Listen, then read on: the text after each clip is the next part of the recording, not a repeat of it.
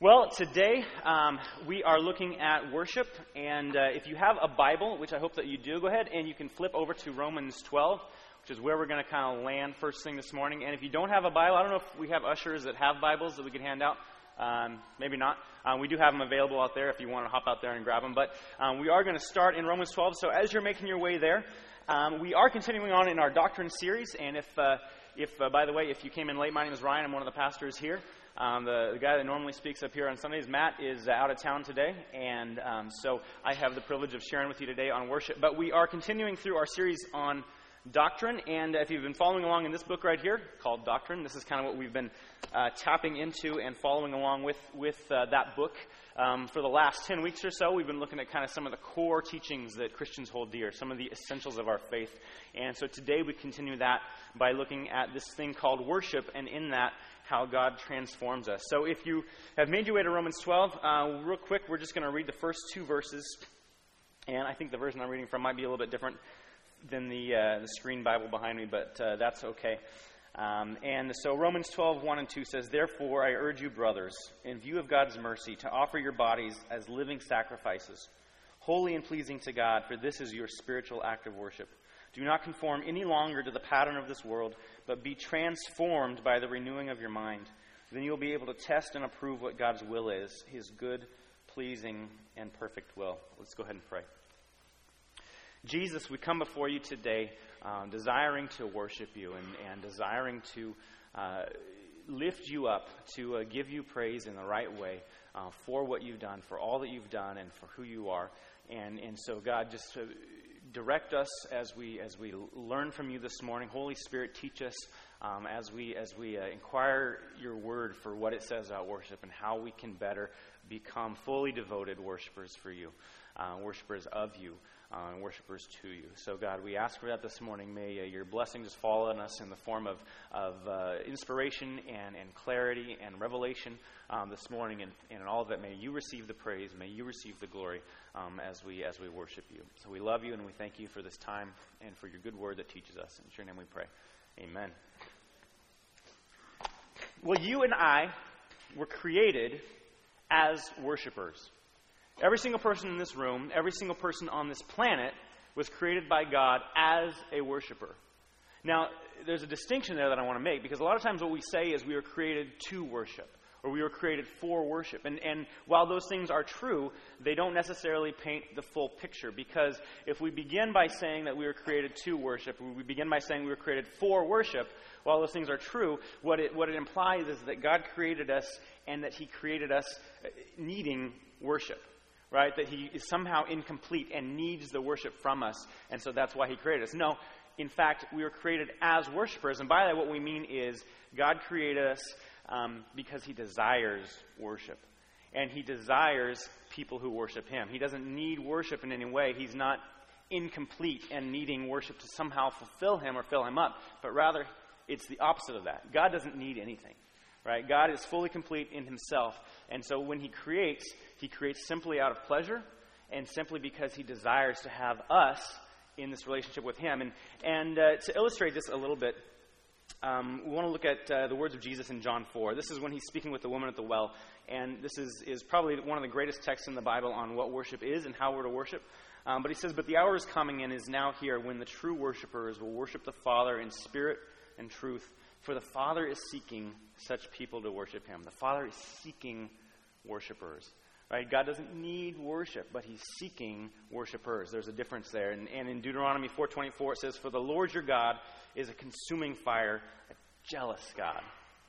Uh, jealous sometimes might seem like a funny word to attribute to God, but it's biblical. Right? God is a jealous God. He, he, he desires for the, the object of our affection, the subject of our affection, um, the highest place of honor in our lives to be Him, right? He desires it to be Him and Him only, nothing else. And, and so, to illustrate that a little bit, there's a great quote um, by C.S. Lewis that kind of that helps us understand that, that uh, God doesn't need our worship, and He's not made any less of when we don't worship Him. C.S. Lewis says, A man can no more diminish God's glory by refusing to worship Him than a lunatic can put out the sun by scribbling the word darkness on the walls of his cell. Don't know if you caught that. Let me read that again. A man can no more diminish God's glory by refusing to worship Him than a lunatic can put out the sun by scribbling the word darkness on the walls of his cell. So, God creates us because he desires worship from us, but when we refuse to worship, it's not like we're taking anything away from God. He doesn't need the praise of men, he wants it. And so I think that's a very important point for us to get at the very at the very first as we're talking about worship as we're exploring what is worship, how can we worship God, and then in that how can our lives be transformed by Jesus as we worship. And so the first thing we realize is that we were created as worshipers. Right? We were created in God's image. And when we look at God's image, we looked at this several weeks ago, uh, we see that God was, was, exists as, as a Trinity. Right? We, we look at how God exists as this community of oneness between Father, Son, and Holy Spirit. And, and as they exist together in unity, they exist in this kind of this mutual indwelling and this continuous outpouring to each other and, and to us, right? So there, God exists as, as a continuous outpourer. He's continually pouring himself out. And when we say we're created in his image, when we are created to reflect, to image God, that's the essence of what we are as well, right? We are created as continuous outpours. We were created as worshiping people. And, and so by that, what we mean then is that there is nobody on this planet who does not worship. Every one of us in this room, every person on this earth is worshiping something or someone all the time. And so that, that kind of sets the, the stage for us today as we look um, at what worship is, because I think that helps us understand a little bit um, that, that worship isn't something we can turn on or we can turn off, but rather it's something that we're continuously doing. We're continuously outpouring ourselves because we're created in God's image, right? And, and so then the task for us then as Jesus followers is how can we consistently and constantly directing our focus and our worship on Him. Right? And so that's the first thing we'll look at today is what is worship? And, um, and first and foremost, as we look at what worship is, we understand that worship is a response. It's a response to something or someone. In fact, Harold Best puts it well. He says, Worship is a continuous outpouring of all that I am, all that I do, and all that I can ever become in light of a chosen or choosing God. Worship is a continuous outpouring of everything we are to something, right? Something that we have chosen or are choosing. Now, catch that. It doesn't say that worship is necessarily always worship of the one true Creator God, right? We can worship other things. Um, and so, by that, what we want to do today is we want to make a distinction. And we can talk about worship and understand that worship is a response. Worship is something that we're all doing all the time. But what we want to talk about is true worship. And by true worship, we mean the right response. And, and in that, what we're talking about is so true worship is right response of the right God, right? The true one creator God. And, and um, if, if, you're following along in the doctrine book, you'll notice that we actually went out of order this week. Uh, there was another chapter that we skipped. We're going to get to it next week. Don't worry, we'll get there. Um, but uh, we, we, we decided that, that if you look at the progression of what we've been talking about, right, and you look back over the last 10, 11 weeks and, and the topics we've covered, um, worship is the natural response. Worship needs to be the next thing that happens um, in our life as we come to grasp the realities of what we've been talking about. So, like we looked, we looked uh, several weeks ago about God existing um, as Trinity, right, and and God being, He exists, right, and then in love, God speaks and creates, and and in that we were created. We are we are created ones um, out of God's loving act of creation. And, and then in that, we chose idolatry, right? We chose ourselves over the Creator, and in that we fell. And we were marred by sin. And, and so um, we look at God creating and then us falling and separating ourselves from God. The relationship is broken. But then we look at God and, and, and He pursues, right? He still desires that relationship with us. And so we looked at covenant and how God throughout history has pursued each of us and has pursued people, um, drawing them back into a relationship with Him. Ultimately, that culminates in God coming. Right? And we looked at the incarnation. We looked at um, Jesus coming to earth and dwelling among us and living among us as a person, and, and that ultimate act of love and, and humility. Right? And then on earth, Jesus goes to the cross. After living a perfect, sinless life, he went to the cross. He died. He, he was, was brutally murdered for our sin, right? He took our shame, he took our sin upon himself, and so that in the sight of God, then we could become holy and blameless and pure. And then last week, we looked at the glorious truth of Jesus' resurrection. He didn't stay dead. The covering of our sin wasn't the final thing that needed to happen. You know, our sin was paid for, was covered by his death, but then in his resurrection, in the power of his rising, we were given life. We were given salvation. We were saved by his resurrection. And, and so that brings us then to our response. Right? So we look at all these things that we've been talking about, and what is the response? The response should be worship. The response should be how we live our lives out to God in light of all that He's done and all that He's continuing to do and all that He is. And, and as, we, as we do this, as we, as we talk about true worship being a right response to God, uh, we have to understand, we go back to the idea that God is Trinity. God exists in this community of oneness. And, and our worship reflects that. And the way we worship God reflects His triune character, right? And, and so we, we look and we say, okay, God initiates the act of worship. God is the one that comes first in worship. While we were still sinners, He loved. And so it's out of that that we can respond, right? It's not anything that we initiated or anything that we did of our own merit. Um, so God initiates, and then we have Jesus. Jesus mediates. And what that means is Jesus is the one that paid the price, allowing us to enter into God's presence. We can be with God, we can be made right with God because of what Jesus has done. And this is an important one for us. I think a lot of times we talk about um, entering into God's presence, and, and sometimes we'll, we'll think of things like, like music or, or um, worship leaders, even as, as people that can draw us into God's presence. And that is not true.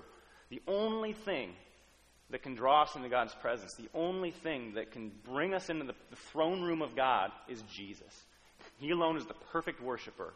And by his sacrifice and by his perfection, he mediates on our behalf. And so we see God initiating worship, Jesus mediating our worship, and then the Holy Spirit empowers our worship. We can't become true worshipers of God. We can't be um, in a right relationship with God unless we've been regenerated. That's the word we use in, in, when we're talking about doctrine. We're regenerated by the Holy Spirit. And what the Holy Spirit does is he draws us in. He, he convicts us of our sin and, and lets us see that we need to repent, that we need to turn to God, and that we need to be worshiping Him in a right way and not worshiping anything else. And so, so uh, we can't worship God truly until we've been regenerated. Um, and so then once we're in that, that place, you know, once you know, that interplay of Father, Son, Spirit all works together, we can be in that right place of truly worshiping God in spirit and in truth. And so the reality we're faced with, though, is uh, as we look at what true worship is, we realize that there is an opposite of true worship.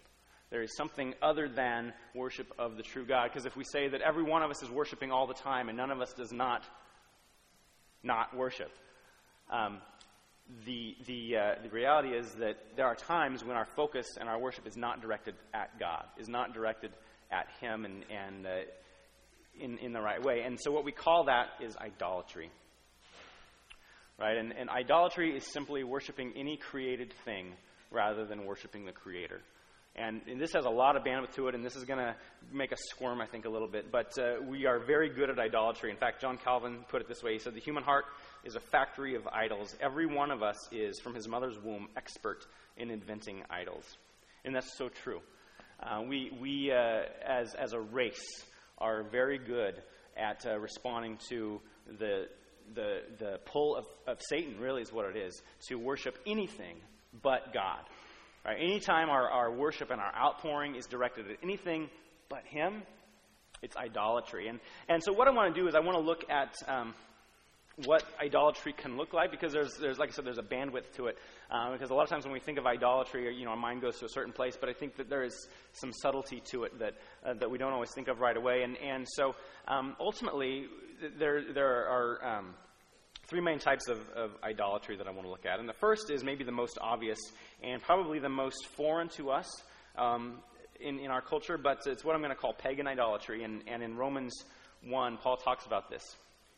He says, Although they knew God, they exchanged the glory of the immortal God for images resembling mortal man and birds and animals and creeping things. Therefore, God gave them up in the lusts of their hearts to impurity, because they exchanged the truth about God for a lie, and worshipped and served the creature rather than the Creator who is blessed forever. And, and like I said, this is probably the, the thing that we think of most often. When we think of idolatry, we think of of um, something tangible that we say, you know, this is something that I'm worshiping. You know, and, and a lot of times we associate this with, with different, different pagan religions or, or Eastern religions, and, and uh, so we think of that as being uh, pretty foreign to us. Um, you know, pretty ancient, but uh, you know, it's it's closer than, than we might realize. It's closer than we might think. I, I remember a couple years ago, I had the opportunity to go and visit um, a Hindu temple, actually, and, and it was in Bothell of all places. And uh, I was I was taking a world religions class, and uh, I said we we're going to go visit a Hindu temple, and I was like, where is there a Hindu temple around here? Well, it's in Bothell. But um, so so we go out and and uh, this you know a group of Christian students at Christian Christian seminary, and, and we go out to visit this this temple. And um, you know you, you, go in and, and you see um, all of the idols up there on the on the platform, and and uh, literally they're just the the um, and maybe you, you, know more about Hindu Hindu worship than I do, but um, all these different um, gods, you know, in the form of these different animals, and, and in front of these idols were all these different um, you know things that people had brought in, food or, or different types of offerings you know they brought in to these idols, and and um, I remember the, the priest or whatever he's called who was there, kind of the, the caretaker of, of these idols. Um, you know, we were all standing there and, and observing. Um, and he goes, he comes down the line and starts, you know, kind of sprinkling this water, and and it was, you know, been water that had been blessed by the idols or something like that, and and um, you know, he's kind of going down the line, and and everyone was just kind of like going along with it to be polite, I guess, or whatever. But he got to me, and I just kind of went, no thank you you know? And, and he kind of looked offended a little bit. And and uh, you know he was probably thinking well, well that's kind of rude. And i was thinking what you're doing is demonic i don't want any part of it you know and, and i wasn't you know trying to be um, offensive or rude, but part of me didn't care because you know this is something that is false. This is something that um, you know, and, and I recognize the power of Jesus in me was greater than any power that would have been in that room, right, or in that practice. But but it was one of those things where it was like I just didn't want to have a part of it. I just wanted to run away from it. And and so we think of idolatry. We think of you know classic you know kind of pagan idolatry and, and these false images or, or things that, that we worship as created things rather than the creator. And, and we think well maybe that you know that doesn't that's that's foreign. It's right in our backyard.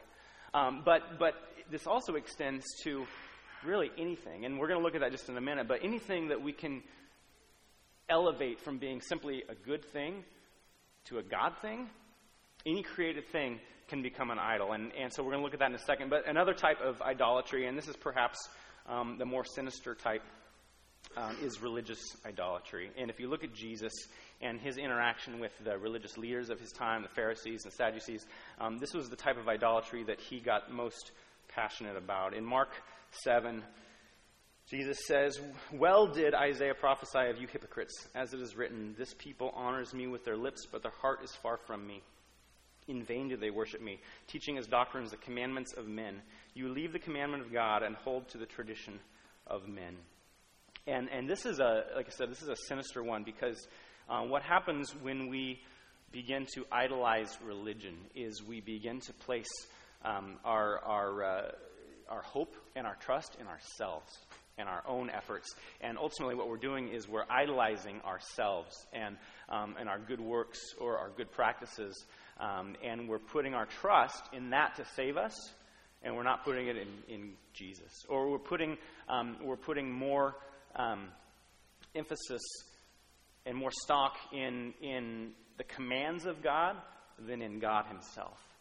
And that can very easily become an idol for us. And like I said, Jesus was very clear that that is something to be rooted out and, um, and to not have anything to do with. And that's something that we constantly have to be doing. And, and so, you know, as we continue to look at what idolatry is, um, as I was mentioning a second ago, you know, we, we, we first, you know, we think of, you know, these, these carved images or, you know, like a golden calf in the Old Testament and, and that kind of classical imagery when it comes to idolatry. But like I mentioned, any created thing, whether it be religion, whether it be um, anything else, can become an idol if we let it go from being a good thing to a God thing. And I've got a couple images to kind of illustrate this.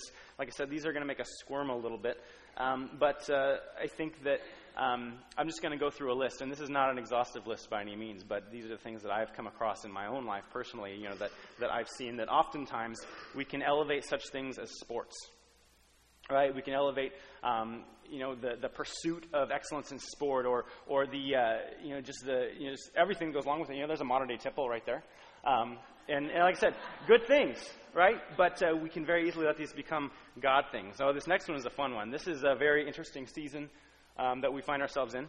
And um, every, every couple years or so, um, people begin to idolize elephants and donkeys.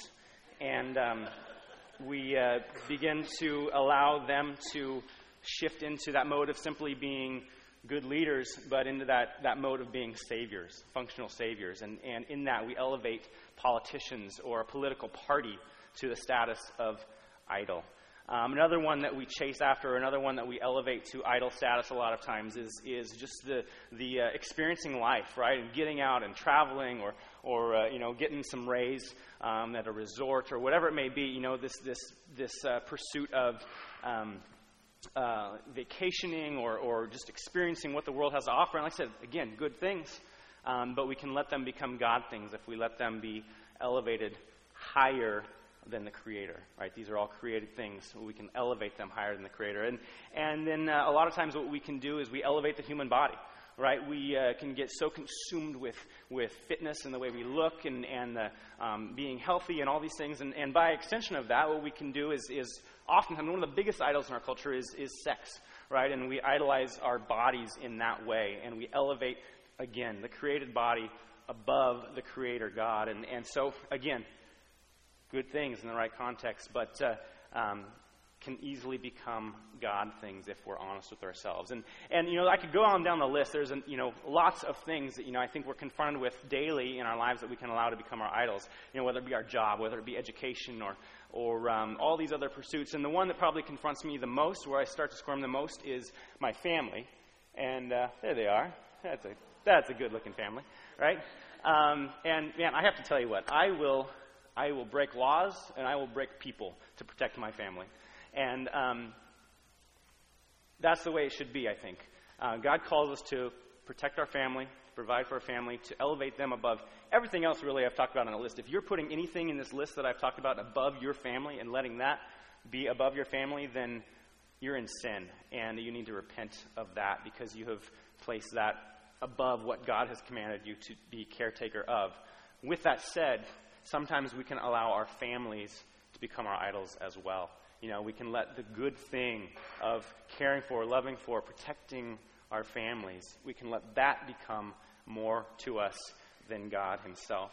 And, and so, like I said, a confronting list, uh, an uncomfortable list, but a lot of times it's good for us just to be honest with ourselves and say, Am I placing something in the higher, higher plane than I'm placing God? And even with that, what is my number two? So, okay, say, say God is, is my number one. Be honest with ourselves. What is number two on the list? And then how far down on the list is it? Right? And, and if it's close, does it kind of leapfrog a little bit? Does it kind of go like this? Or is it God and then everything else?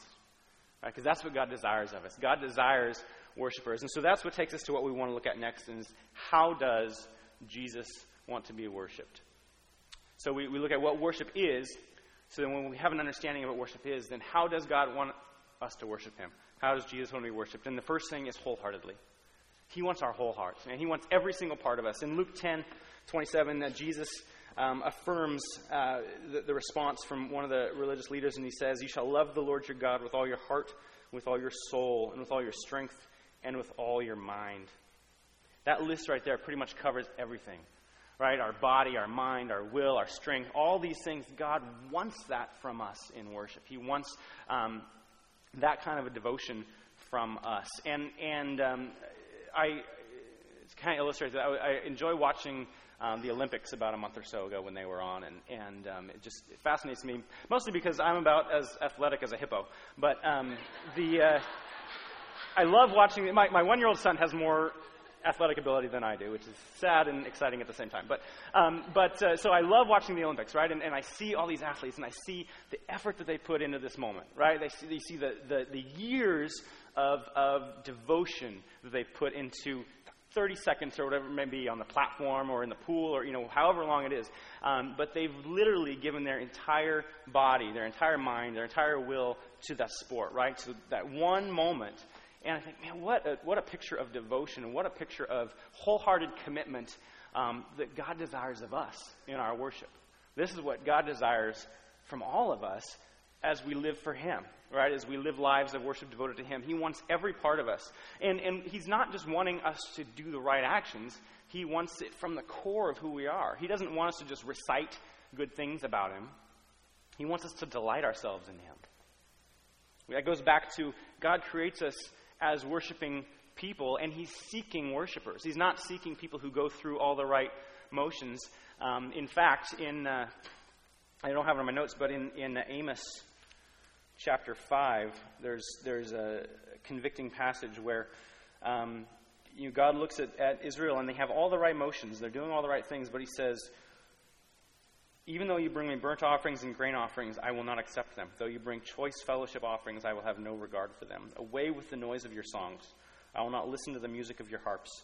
But let justice roll on like a river, righteousness like a never failing stream. And so God says, get to the heart. Get to the heart of what worship is about. And, and as we look at worship, we see that what He needs from us, what He wants from us, not needs, what He wants from us, what He desires from us, is, is wholehearted commitment and, and wholehearted worship.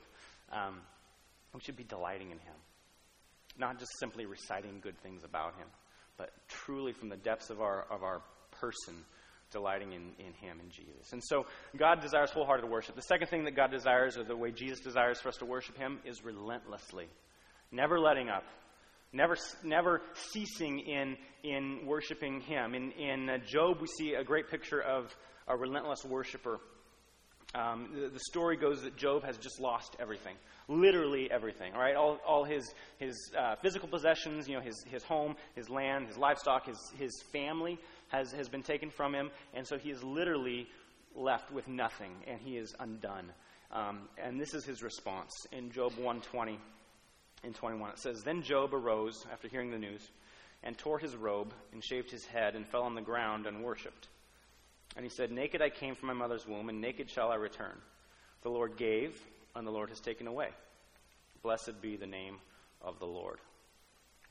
Job's response to the worst moment in his life was worship.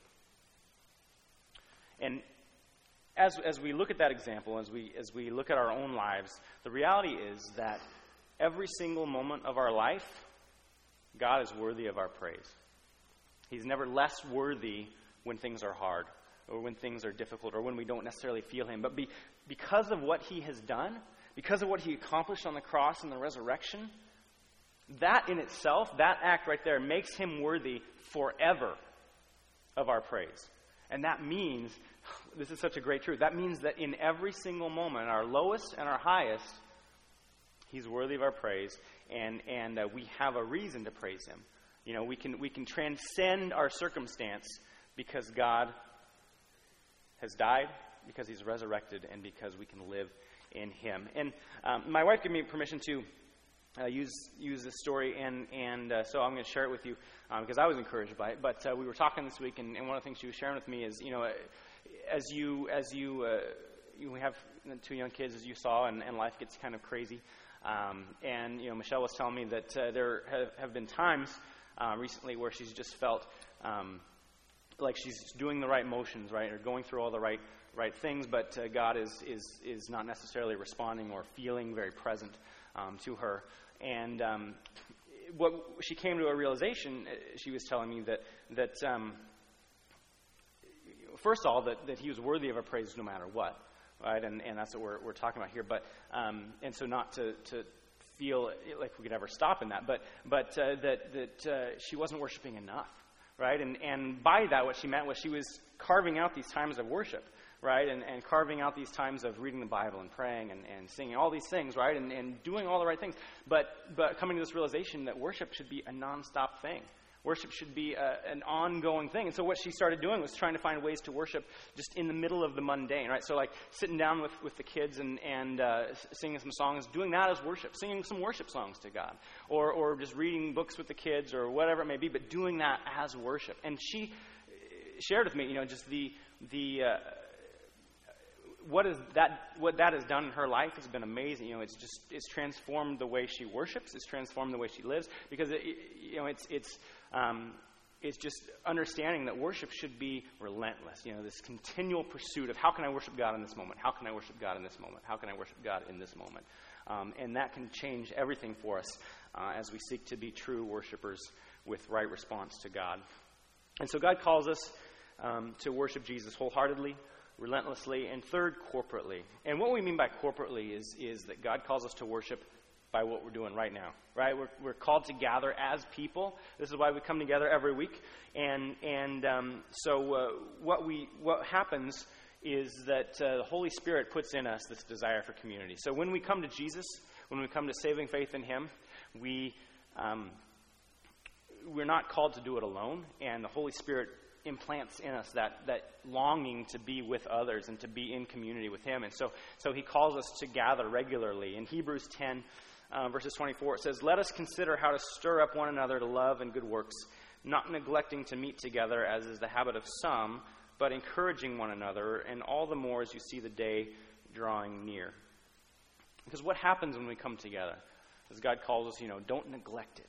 Take church seriously. Take this time seriously. Make it a priority. This is, this is a commandment. It's not just a good idea, it's a commandment. Because what happens when we come together is we realize and we remember and we're reminded that we are a countercultural kingdom. We're, we're living in a way that is countercultural to the world that we live our lives in the other six days of the week. Right? And so when we come together, in these moments on Sundays, when we come together in our homes for our small groups, when we come together as community, we're reminded, we're encouraged that our citizenship is not here. Our citizenship is in heaven, and it's in Christ. It's in His kingdom. And so we're reminded of that, and um, that's why we gather. And so as we as we look at corporate worship, there's just a few things um, that I want to. The list is from from the doctrine book. If you read the chapter, then you came across this. But it was a um, a good list for us, I think. And because this is a doctrine series, I think it's helpful to understand some of these things. But um, just a, a, quick list of what needs to happen in corporate worship. When we come together like this, um, there, there are some certain things that God has commanded because we don't want to just worship God, um, but we want to worship Him in the right ways, right? And so, how can we worship Him rightly as we gather? And, and so, the first thing is that it must be all about God. Our worship needs to be God centered. If we're coming for any other reason than that, then, um, or if we're planning our services for any other reason than that, then there's something off track right? If, if we're planning things in a way that uh, people are receiving the glory um, or the church is receiving the glory, um, then, then as leaders, we need to be held accountable to that and we need to be called to a different task and keeping it all about God. And as we come to worship, our attitude should be coming that it is all about God. It's not coming to say, how can I receive something from this experience? That's part of it, right? We do receive. We are, we're blessed and we're encouraged um, as we worship. But our main priority as we gather is because of God. It's all about Him, it's God centered. Uh, so that's the first thing. The second thing is that it needs to be intelligible. That just means that we, we, um, we uh, do it in a way that makes sense. We speak the same language together. For years, the church worshiped in a different language than the people spoke, and so they were just singing something they didn't even know what it meant, right? And, and so we, we, we, we hold this as a priority. Worship needs to be intelligible. And with that, you know, we, we invest in things like sound systems and uh, microphones and things that we can help understand what is being taught, what is being communicated, because um, we want our service to be intelligible. Third, um, it must be seeker sensible. And what we mean by that is that if you are uh, coming in and you are someone who does not know Jesus, you're not um, in in Him, then uh, we call you a seeker. Sometimes we use the word curious. You know, you're here, um, but you def- necessarily haven't taken that step yet of faith. And and so as, as we put our services together, and during these times on Sunday mornings, we want to be very sensible to that. Understanding that there are people in this room, our, our, hope and our prayer is that there's people in this room who don't yet know Jesus. And so, with that, we want to make our services accessible. We want to explain things. Uh, we want to communicate what's going on. Why are we doing what we're doing right now? And, and so, um, everyone who's here can be a part of the experience. Uh, fourth, uh, our, our corporate worship gatherings must be unselfish. And this just simply means that when we come together, we don't want to be distracting to others around us, right? We, we uh, are called to worship God um, personally and, and, and uh, wholeheartedly in our lives, but when we gather like this, we're doing it as a community, and there's a different dynamic there, right? And so that means if, if you know, if my personal expression of worship is to uh, run around waving my arms in the air and screaming at the top of my lungs, that's great. I'm not going to do it here, though. Um, and, and so there's, there's other prescriptions for, for what that looks like, and, and you can look that up in 1 Corinthians 14. But basically, just means as we gather, we want to be sensitive, we want to be aware of the people around us so that we can come together and bless God um, as, as a unified people. Uh, fifth, it must be orderly. Cool thing about this is the Bible doesn't ever give us um, an actual order. Uh, there's no right or wrong when it comes to liturgy, how we structure our service, how we worship. Uh, that's why sometimes we kind of change things up and we do things a little bit differently. And um, but the Bible does say it needs to be orderly. It needs to be non-chaotic. Uh, it's not like we just show up and say, okay, what do you want to do today? We, we have um, order, and, and with that, the Holy Spirit comes in, and, and there's room for Him to direct as He wills, but we do want to be orderly. And then, sixth, um, is that uh, corporate worship needs to be missional, and that simply means that we understand our culture. Right, we as we gather for worship, we we uh, know the culture that we're living in. We know the people we're trying to reach, and so we're trying to um, set ourselves up as a church accordingly, right? The vibe we set, the, the music we play, the instruments we use, even, you know, these things, um, the, the technology we, we use, all these things, you know, are part of trying to understand our culture and help them um, better worship God. And so all these things are part of corporate worship, and, and uh, so like I said, this is a doctrine series, so these, this is part of our doctrine, this is part of why we do what we do. Um, and then just real quick, and on, on corporate worship, corporate worship really kind of covers a spectrum of, of four things, and um, it must involve proclamation and passion, and it must contain both adoration and action. And what we mean by that is proclamation simply is um, something that we do in our head, right? We proclaim. It's, it's thoughtful um, declaration of who God is, what He's done. We're proclaiming God's goodness. Whereas passion, I would liken to be more in the heart, right? Passion is, you know, expressing our love, expressing our devotion, um, our, our, uh, our adoration of God. And, and uh, so, so those two things must exist together. That's why, you know, we do a blend of, of music that is, you know, we're declaring truths about God, and then there's some songs where we're doing um, more just songs that are directed to God, you know, not so much about Him, but they're to Him. And, and so there's a, there's a, a, blend there, and there's a balance there. And, and then uh, the second thing there is the adoration and action. We come together for adoration, we come together to adore God, and then we act by leaving. We go um, into our world. Now, we don't stop worshiping when we go, as we looked at earlier, right? We're continuously worshiping. But we leave, then having worshiped God, to go take Him as worshipers into our homes and our workplaces and our schools. And so, all this is a part of how we worship. And so, as, as, we, as we look at what is worship, how we worship, um, then we come to what we've been mentioning um, is, is that worship transforms us. And, and we look at what does worship do. Um, and I want to read from Romans 12 again. It, we, this is where we started, and I want to come back to it. Um, so if you still have it open on your lap, um, flip back to Romans 12, and we're going to read this one more time. Uh, first two verses says, Therefore I urge you, brothers, in view of God's mercy, to offer your bodies as living sacrifices, holy and pleasing to God. This is your spiritual act of worship. Do not conform any longer to the pattern of this world, but be transformed by the renewing of your mind. Then you'll be able to test and approve what God's will is, his good, pleasing, and perfect will. Don't conform any longer to the pattern of this world, but be transformed. And so we realize that worship transforms us. And so let's unpack that just real briefly. Um, and the first thing that worship does is it transforms us is it brings lasting change from within. Uh, Ezekiel 11 gives us a great picture of this. God speaking to the prophet, and he says, I will give them one heart and a new spirit I will put within them. I will remove the heart of stone from their flesh and give them a heart of flesh, that they may walk in my statutes and keep my rules and obey them. And they shall be my people, and I will be their God. When we come to God, when we come to faith in Jesus and the Holy Spirit regenerates us, literally gives us a new heart. What happens is our image, the one that had been covered and, and marred by the fall and by sin, begins to be renewed, begins to reflect the Creator and we begin to reflect His image. It changes us back into being able to image God as we were originally created and intended. Um, and, and this transformation has to happen inside of us. It has to happen from within. Uh, we can't do it from, out, from outside. It would be like saying, um, I want to take a caterpillar and I want to transform this caterpillar into a butterfly. So I'm going to go find myself some butterfly wings and I'm going to tie them on to the caterpillar, and I've got a butterfly. You don't have a butterfly, you've probably got an irritated caterpillar.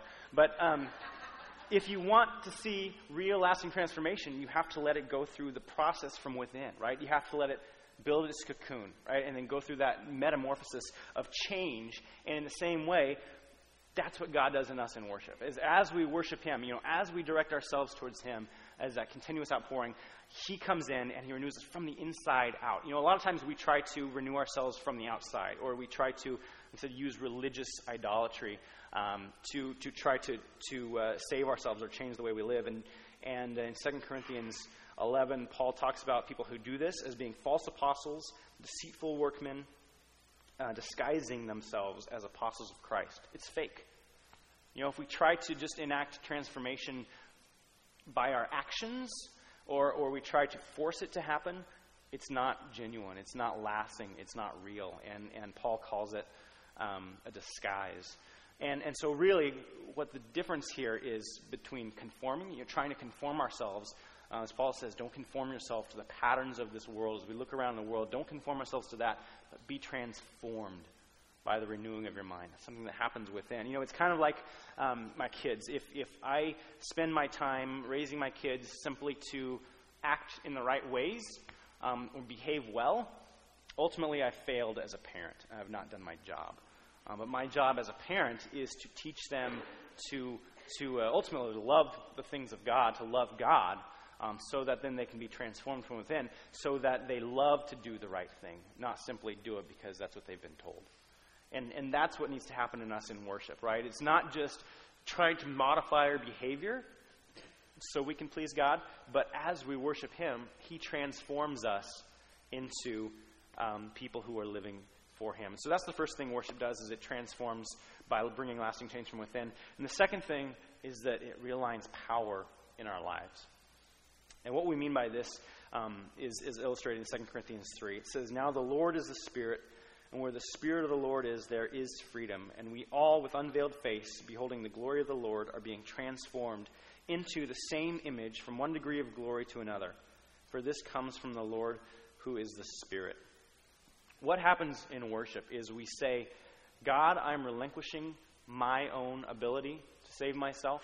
I'm recognizing my sin and the futility of my own effort, and I'm relinquishing it to you and giving the power to you because I realize the power in my own self is not enough to overcome the sin. It's not enough. And, and, and the reality is, when we were, before we were in Christ, we were all slaves to sin. Paul talks about that in Romans. We were all slaves to sin in our life, and there is no way that we can overcome that. Um, but when we come to Him, when we come to that faith in Him and are able to live for Him as worshipers, we receive that power from God to overcome our sin. The power of Him is greater than the power of sin in us. And, and so, what that means for us is that our focus no longer has to be on the idol of our sin, but our focus can be on Jesus. And, and so, as we put our focus on Jesus, um, our, our gaze is shifted from, from spending all our time looking at our sin, even trying to fight our sin, right? Trying to control it, trying to manage it, trying to put it off. But we can't do that unless we put our eyes on Him. And then in His power, His transforming power, our sin goes away. It was like the song that they taught earlier. Um, I, I, I, love this line, um, and I was scribbling it down as they sang it. But um, higher than the mountains that I face, stronger than the power of the grave is God's love. You know, and when we worship, we tap into that, and we have that same power. And, and so what happens as we worship God? He transforms us by a realignment of the power. You know, it's not living out of our own power. We're not slaves to the power of sin, but we're living freely in the power of his resurrection. And then last, what worship does as it transforms us is it unleashes missional warriors. Matthew 5, it says, You are the light of the world. And Jesus says, A city set on a hill cannot be hidden. Nor do people light a lamp and put it under a basket, but on a stand, and it gives light to all the house. In the same way, let your light shine before others, so that they may see your good works and give glory to your Father who is in heaven. So, just as we ourselves have been transformed as we worship God, we're then called to go and be transformers of our culture. So, worship not only transforms us, but then we are empowered to go um, as missional warriors. And, and by warriors, I just simply mean people that have victory. We have victory over sin, death, and hell, and so we can live in that power. All right, as we're worshiping God, we don't have to be subject to the power of sins we just talked about. So we're, we're, we're going forth confidently and we're battling the forces of, of hell and the battles, the, the forces of sin and Satan in the world. And, and so we're going forth um, in, in that sense. Um, but uh, we, we become transformers of our culture. You know, as we take the message of Jesus, the glorious message of Jesus, to a world that we know needs him. And um, in fact, John Piper put it this way. He said that the highest, um, the highest, I'm going to mess up the quote, but the highest goal of the church is, is not missions, but it's worship. And, and he, he goes on to say then that um, missions exists because worship does not exist. Missions exist because worship does not exist. And what that means is there are places in this world where people are not living as worshipers of God. There are people in this world who have not received that regenerating power of the Holy Spirit to be able to worship Jesus. And so, because of that, we go. Because of that, God sends us out um, and unleashes us to go bring more people to be worshipers of Him. And so we go obediently, but the goal is more worshipers. And, and so it's important to understand that that is, that's the order there. And, and so these are all things that worship does in us. And so just kind of as we wrap up, um, looking back on, on what, we've, what we've looked at this morning, you know, first and foremost, we were created as worshipers. We were created by God to delight in Him. That's what He seeks from us. But because of sin, uh, we turn to idols. And we turn away from worshiping in the right way to uh, idolatry in the wrong way. And um, so sin has diverted our focus. But the Holy Spirit draws us. And when we respond to His call, we, we, can, we can receive that power from God as we worship Him to transform us from the inside, to shape us, to, to, to turn us into um, people living freely in His power, to go forth then and take, and take Him to the world. And so, what we're going to do, we're going to worship here in just a moment. The band's going to come back up. We're going to uh, worship in song. We're going to worship by offering our, our offerings to God as we do each week. Uh, we're going to spend some time taking communion, which is the practice we do of uh, taking bread, taking juice, which represents His body and His blood. And we're going to worship in all these ways. And so, I encourage you um, to, to, to wholeheartedly engage in that. But uh, as I close, I'm just going to close with this because um, this is good news for us as, as uh, we look at what worship can do in our lives. And, and it's this if you're caught in sin, worship coaxes us back into the light. If your spiritual life seems lifeless, worship renews wonder. If you're plagued by worry, worship reminds us of God's trustworthiness. If you're resting on your self righteousness, worship convicts us of the futility of our efforts and our need for grace. And if you've become complacent, worship opens our eyes to a lost world. Let's pray and let's worship. Jesus, thank you for your grace, your incredible saving grace that allows us to um, be found in you and to be worshipers of you. May you uh, continually teach us and draw us to that place of having our hearts fully uh, devoted to you, where you are the object, you are the subject of our affection. Uh, may we constantly be casting off our idols. May we constantly um, be, be reminding ourselves by your Spirit, by your word, to place you as the highest object in our life. And, and in that, may you be glorified, God. Uh, may you transform us by your grace, uh, by your love, by your power alone, not by anything of our own merit. We love you and we thank you and we worship you today. In your name we pray. Amen.